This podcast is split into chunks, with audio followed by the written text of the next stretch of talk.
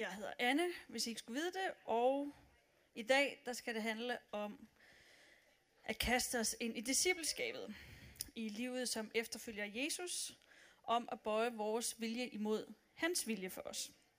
Eller rettere så er det en invitation til at kaste os ud i discipleskabet.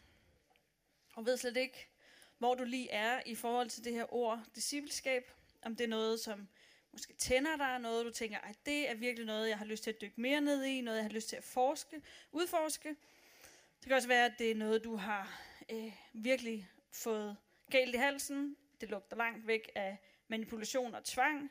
Måske har du oplevet, at nogen gerne har ville presse dig til at tage nogle valg, som ikke var dine.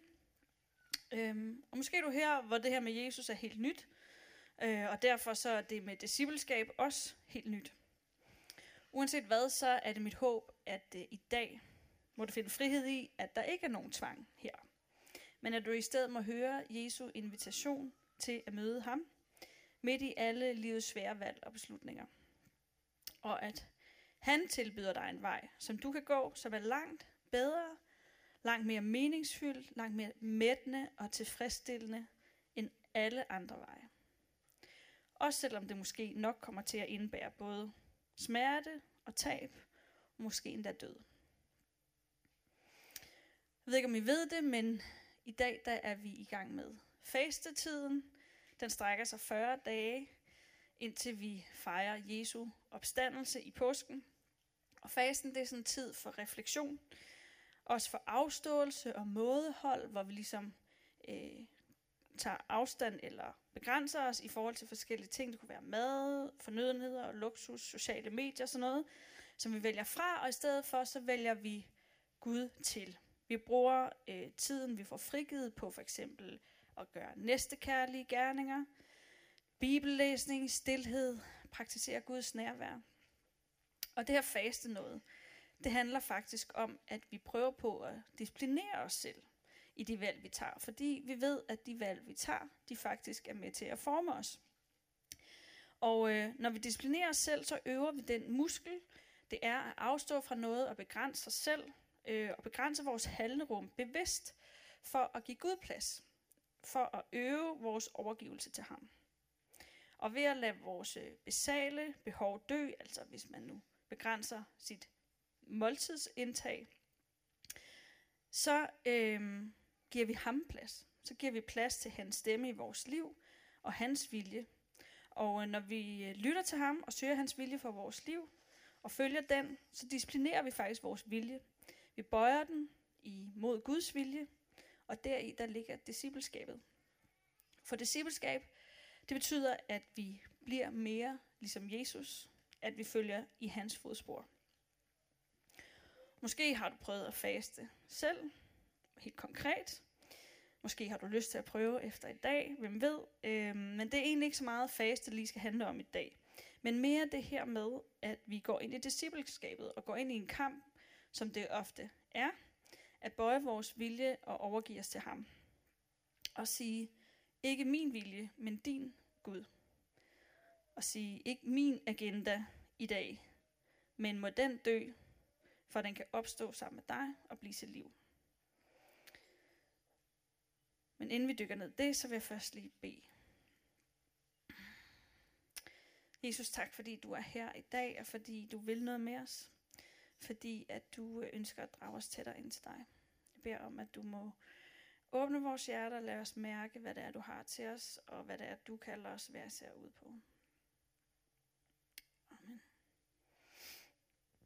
I dag der, øh, skal vi dykke lidt ned i en scene fra Bibelen, som foregår i Gethsemane have. Og det er den nat, hvor Jesus han bliver arresteret. Det skal torsdag nat i påskeugen, og det her det er ikke en påsketale, men det sker altså i den her have på skal torsdag nat. Og Jesus og disciplene, de har lige forinden delt påskemåltid. Jesus har indstiftet nadvaren, og han har forklaret disciplene igen, at han skal lide og dø, og at de også vil fornægte ham. Og herefter så går øh, disciplene og Jesus op på oliebjerget, og de går videre op i en olivenlund, der hedder Gethsemane have. Og øh, helt sådan direkte oversat, så betyder det oliepres eller oliepresser. Og den her have, det er et af Jesu yndlingssteder at bede, men den her nat, der er Jesus helt anderledes, end han plejer at være beskrevet i Bibelen. Han er en helt anden version, end den vi plejer at se. Han er nemlig en mand, som er ved at falde fra hinanden. Og her læser vi. Så kom de til et sted, der kaldtes Gethsemane, og han sagde til sine disciple, Sæt jer her, mens jeg beder. Så tog han Peter og Jakob og Johannes med sig, og han blev grebet af forfærdelse og angst og sagde til dem, Min sjæl er fortvivlet til døden. Bliv her og våg. Og han gik længere væk, kastede sig til jorden og bad om, at den time måtte gå ham forbi, om det var muligt. Det er altså den fuldstændig uvandt version af Jesus, som vi ser her i haven. Jesus han var sådan en mand, der var virkelig fyldt med overskud normalt. Han var øh, i de selv de mest aller tilspidsede situationer, så var han rolig og reagerede ikke i effekt. Han valgte, valgte ligesom altid den fredelige vej ud af situationer. Selv nogle gange, hvor folk prøvede på at stene ham, svine ham til, diskutere eller decideret vi slås med ham, så er han bare fattet, og han er aldrig bange. Og han er også øh, rolig selv i de mest voldsomme storme. Han sover i lasten, mens alle andre på skibet tror, at de vil gå under. Han er ikke det mindste bange. Ikke for noget. Og som Martin talte om for et par søndage siden, så var han også i ørkenen på et tidspunkt og havde fastet i 40 dage og led af sult. Og der blev han fristet af Satan. Men han står imod der, og han er cool, og øh, Satan får ligesom ikke lov til at vinde det der game. Men her i Gethsemane, der er han virkelig under pres. Han er den salvede under pres, præcis som havens navn faktisk betyder, oliepres, så er han den salvede, der er under pres. Og han er faktisk ved at gå op i limningen. Min sjæl er fortvivlet til døden. Sådan rimelig voldsom ord. Og han låner faktisk fra en salme det her citat. Og det er som om, han har brug for nogle andres ord til at give ord til hans sindstilstand. Det er Davids ord fra salme 42. Han er simpelthen i dyb, dyb fortvivlelse. Han er på ingen måde sådan særlig helteagtig. Han spiller ligesom ikke med de guddommelige muskler i den her have, vel? Nej, han er faktisk totalt relaterbar, synes jeg. Total menneskelig. Menneskesønnen skælver af fortvivlelse.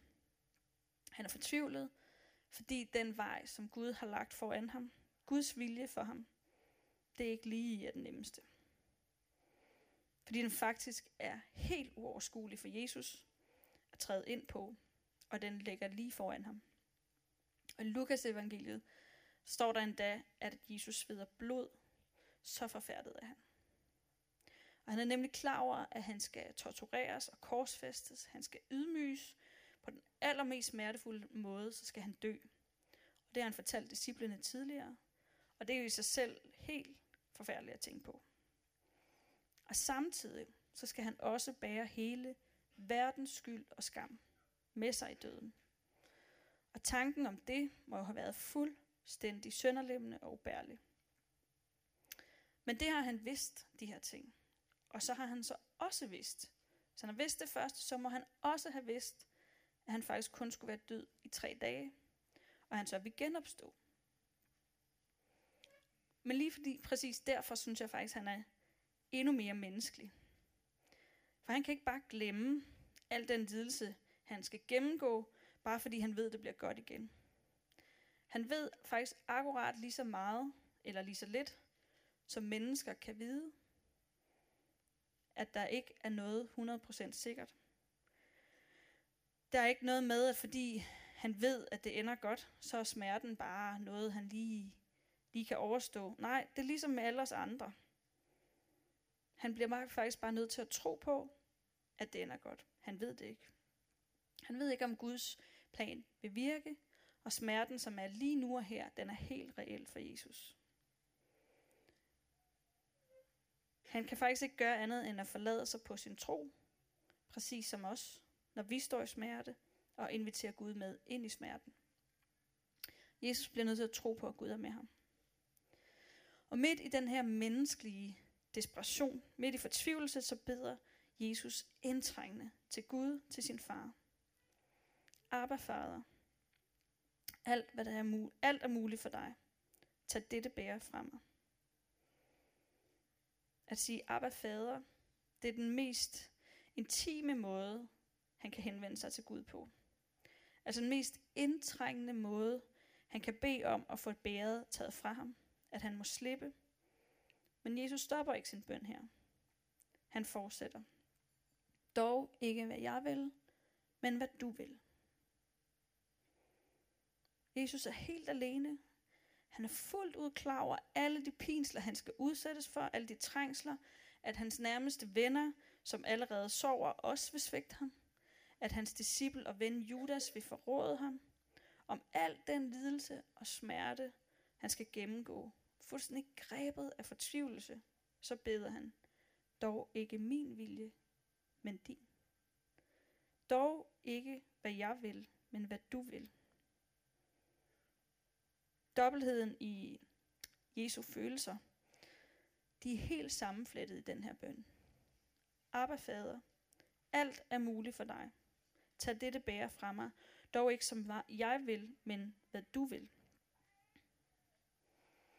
Simultant med og vil gøre faderens vilje, vil han også rigtig gerne løbe fra det, der står foran ham. Begge dele udtrykker han lige tydeligt, lige ærligt til sin far. Og det er altså en Jesus, som er fuldt ud menneske i al hans fortvivlelse, som også lader Guds vilje trumfe hans egne idéer og hans egen lyst til at slippe for lidelse og død. Han er godt klar over, at det er Guds vilje for ham, som er det bedste, også selvom det ikke lige føles sådan. Og selvom det virker meget brutalt, så er faktisk svaret på hans ønske om at slippe fra faderen, det er nej. Svaret, det er nej. Jeg ved ikke, om du har prøvet, at Guds svar til dig måske ikke lige var, som du ønskede. Om du har prøvet at søge hans vilje for noget, og så få et andet svar, end du lige havde lyst til at høre. Jeg tror oftest i, at øh, mine bønder lyder nogenlunde sådan her. Gud, er det virkelig mig, som skal give mig og sige undskyld i dag? Gud, skal jeg virkelig være den, der hjælper? Er det ikke lige nogen andres tur? Er det ikke? Gud, skal jeg holde ud og vente på dig nu? Eller må jeg godt finde en løsning selv? Når jeg beder den type bønder, så hører ofte et andet svar, end jeg nogle gange har lyst til. Men jeg får altid valget. Vil jeg bøje mig efter det, jeg så hører, der bliver sagt? Det, jeg fornemmer, Gud siger? Eller ej? Og det kan godt være, at det er sådan lidt små ting, ikke?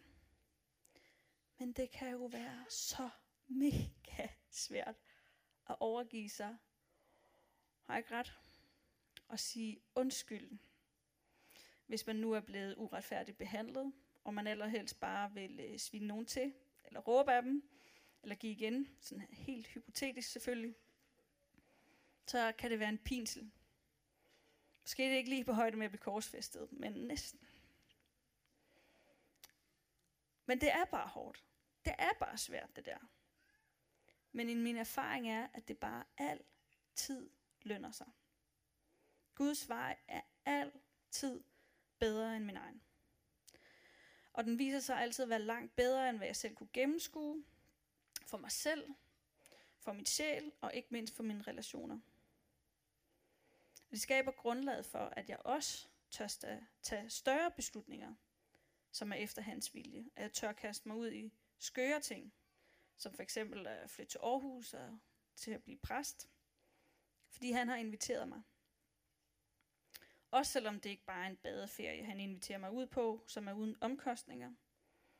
Men fordi eventyret med ham, et even, det eventyr er langt, langt bedre, end et jeg selv kunne opfinde. Men det er som sagt ikke nemt eller smertefrit at følge efter Guds vilje. Og kort tid efter, at Jesus har bedt den her bøn, så kommer der også fakler i haven, og vi læser videre.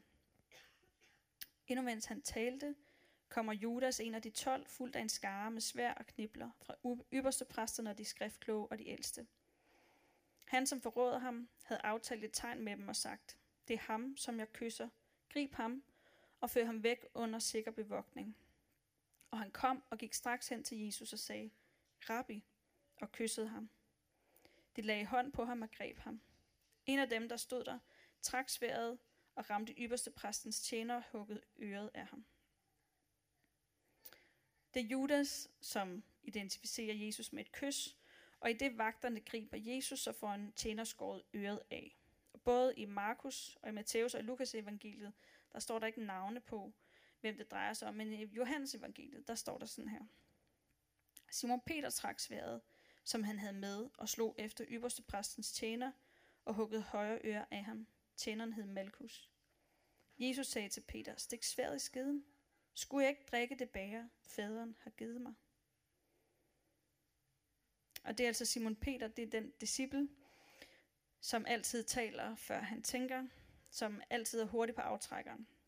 Han trækker sværet, uden at have fattet, at Jesus faktisk havde tænkt sig at gå med frivilligt, uden af stand til at se, at det lige skulle være Guds vilje, og uden at forstå, at Jesus lige har overvundet en kæmpe kamp inde i sig selv, om at gøre faderens vilje.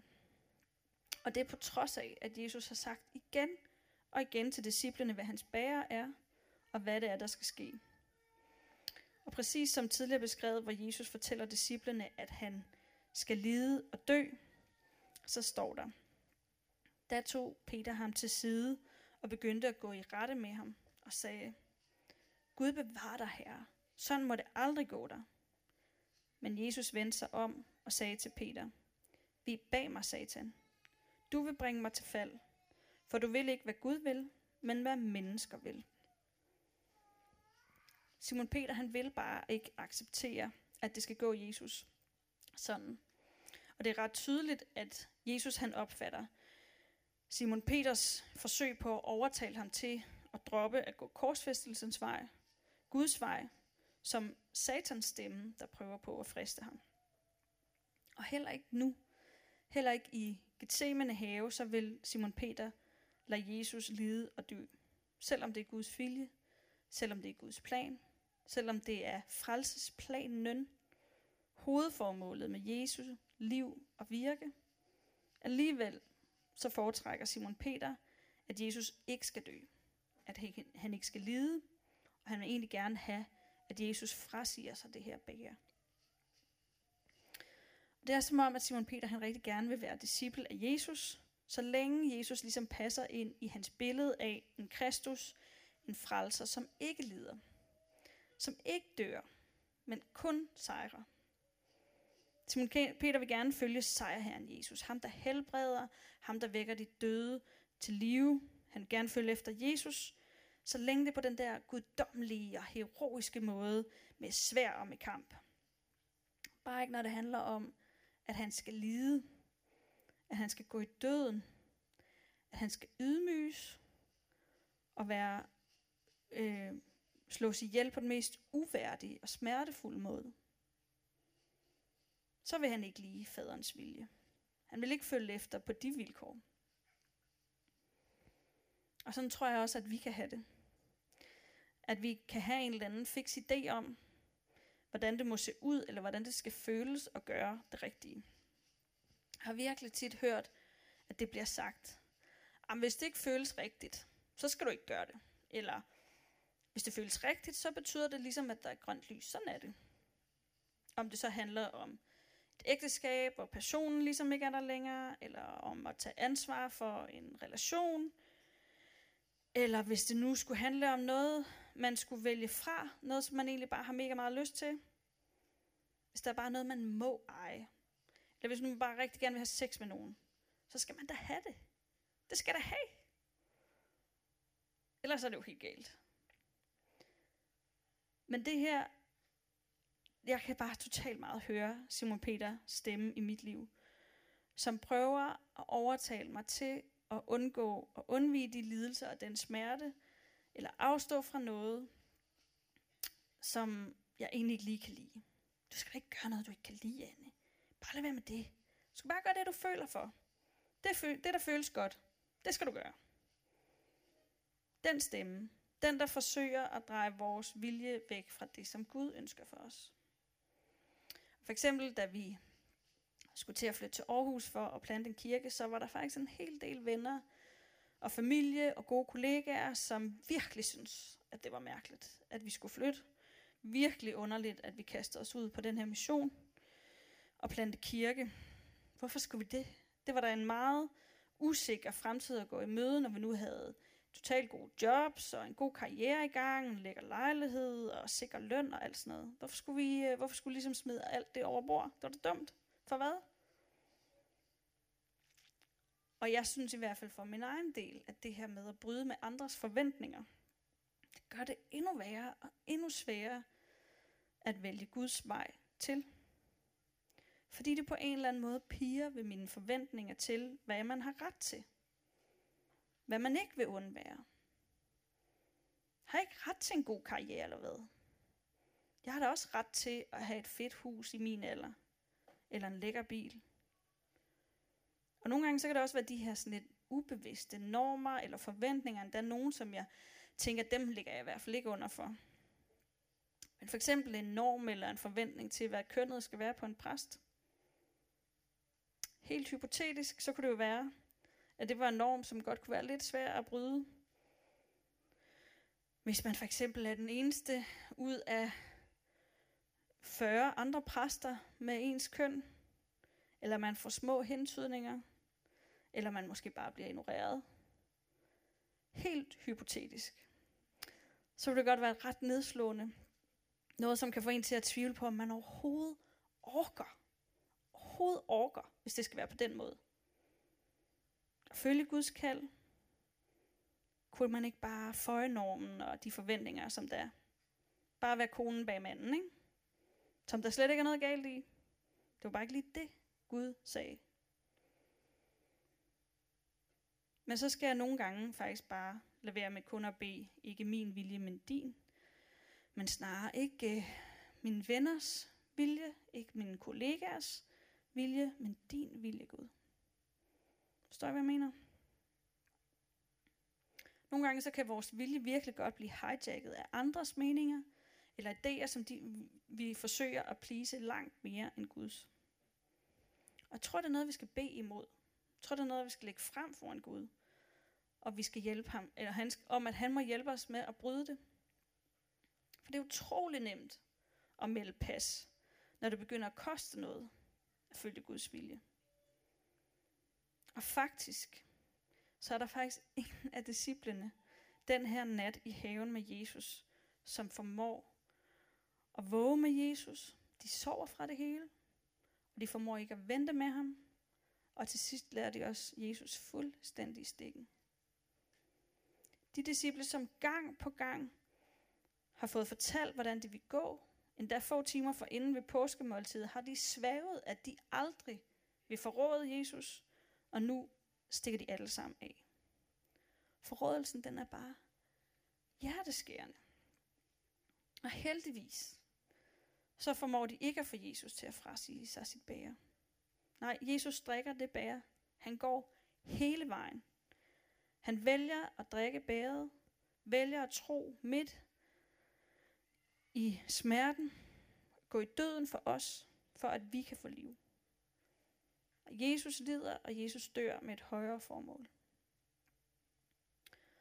Og så skal det jo så lige siges, at på den anden side af opstandelsen, ender disciplene faktisk med at følge Jesus. Der har de ligesom forstået det. Og langt de fleste af, af dem, i hvert fald ifølge legender, de skal ende med selv at blive henrettet og dø på grund af deres efterfølgelse af Jesus.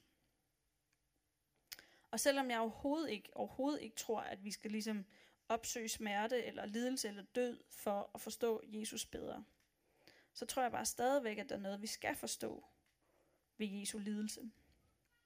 Vi skal forstå, at vejen Gud kalder os ind på, ikke nødvendigvis er smertefri. At der alt for ofte er ofre forbundet med det. Bare se på Jesus. Men faktisk er det et faktum, at i alt for meget vestlig teologi, så har vi den opfattelse, at hvis vi vælger livet til med Gud, så bliver det lige lidt bedre end alle de andres. Hvis vi følger Jesus, og vi ligesom gør det gode, vi træffer de rigtige valg, så skal livet nok flaske sig for os. Så bliver det godt. Og vi laver lidt en ligning, at hvis vi opfører os ordentligt, hvis vi er næstekærlige, hvis vi gør ting for Gud, så belønner Gud mig. Kan I genkende det? Og så når det ikke sker, når livet ikke er nemt, når man ikke kommer ind på sit drømmestudie eller får sit drømmejob, når man er i single lidt for lang tid, end man havde synes var nødvendigt, når man mister nogen, man måske bliver uhelbredeligt syg, eller når der går nogen, som ikke følger Jesus langt bedre til synlædende end mig. Hvad så?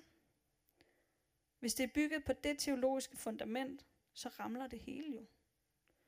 Så begynder vi at råbe, hvor er du Gud? Hvorfor Gud? Det er uretfærdigt Gud. Hvorfor skal jeg lide? Hvorfor skal jeg have det så svært? Hvorfor skal jeg kæmpe så meget? Var du ikke på min side, eller hvad?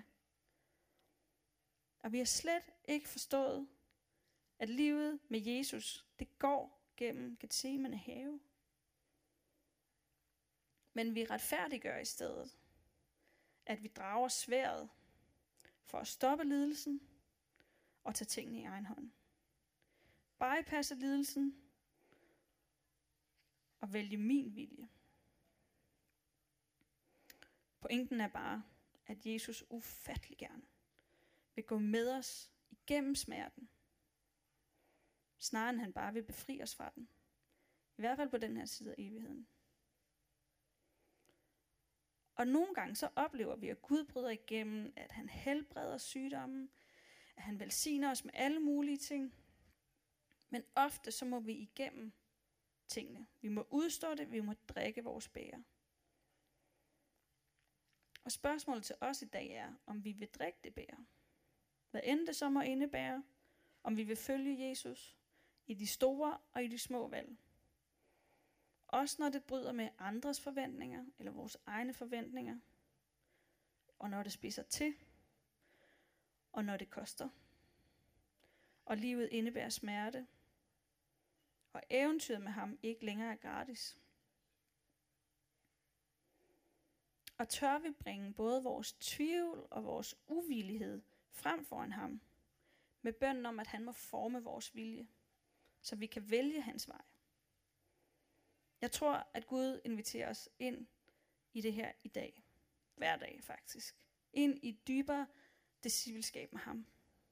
Ind i en tættere relation, hvor vi opbygger tillid til ham. Tillid til, at når vi bøjer vores vilje til at følge hans, så former det os. Og så smager vi på livet, på opstandelseskraften, og så ser vi frugterne af et liv med ham, tæt på ham. Hvor vi bliver mere os selv, mere sådan, som han har skabt os til at være. Til et liv i frihed. Hvor vores lykke og vores glæde kommer fra Gud. Hvor han bliver vores fred. Også selvom livet ramler rundt om os. Vejen derhen er ikke easy altså. Ofte så er vi blinde for, at vejen til opstandelse, den går gennem Gethsemane have og videre til Golgata. Og der er en kamp, der skal kæmpes. Der er noget, der skal dø, før det kan opstå Kristus. Og jeg ved ikke, hvad dit Gethsemane er. Jeg ved ikke, hvad det er for nogle længsler, du har i dit liv, som ikke er blevet indfriet. Ved ikke, hvad det er for nogle normer eller forventninger til dig og dit liv, som du kæmper med. Eller hvad det må være for nogle kampe, der er i dit liv. Hvor det er, du overvejer at tage bæret eller løbe fra det. Og hvor du overvejer, om Gud skal råde eller ej. Jeg ved det ikke. Men Gud ved det. Og Gud er sammen med dig. I Gethsemane. Han har faktisk allerede gået igennem Gethsemane for dig. Og han inviterer dig ind til en relation med ham. Og du kan tage imod ham i din have. Ind i det, der gør ondt. Ind der, hvor der er noget, der skal dø. så det kan blive til liv. Og jeg har tænkt, at vi skulle bruge bare lige et minut på at reflektere over hver især. Om der er noget, som du skal handle på. Noget, som du skal gennemgå eller afstå fra. Et bære, du skal drikke. Noget, som skal dø sammen med Jesus. Og det kan også være, at der er noget, du skal lade dig udfordre af. Det kan være, at du skal prøve det her med at disciplinere dig selv. Træne og bøje din vilje imod hans her i fasten. Lad os bruge et minut på det, inden vi skal til at fejre nadver.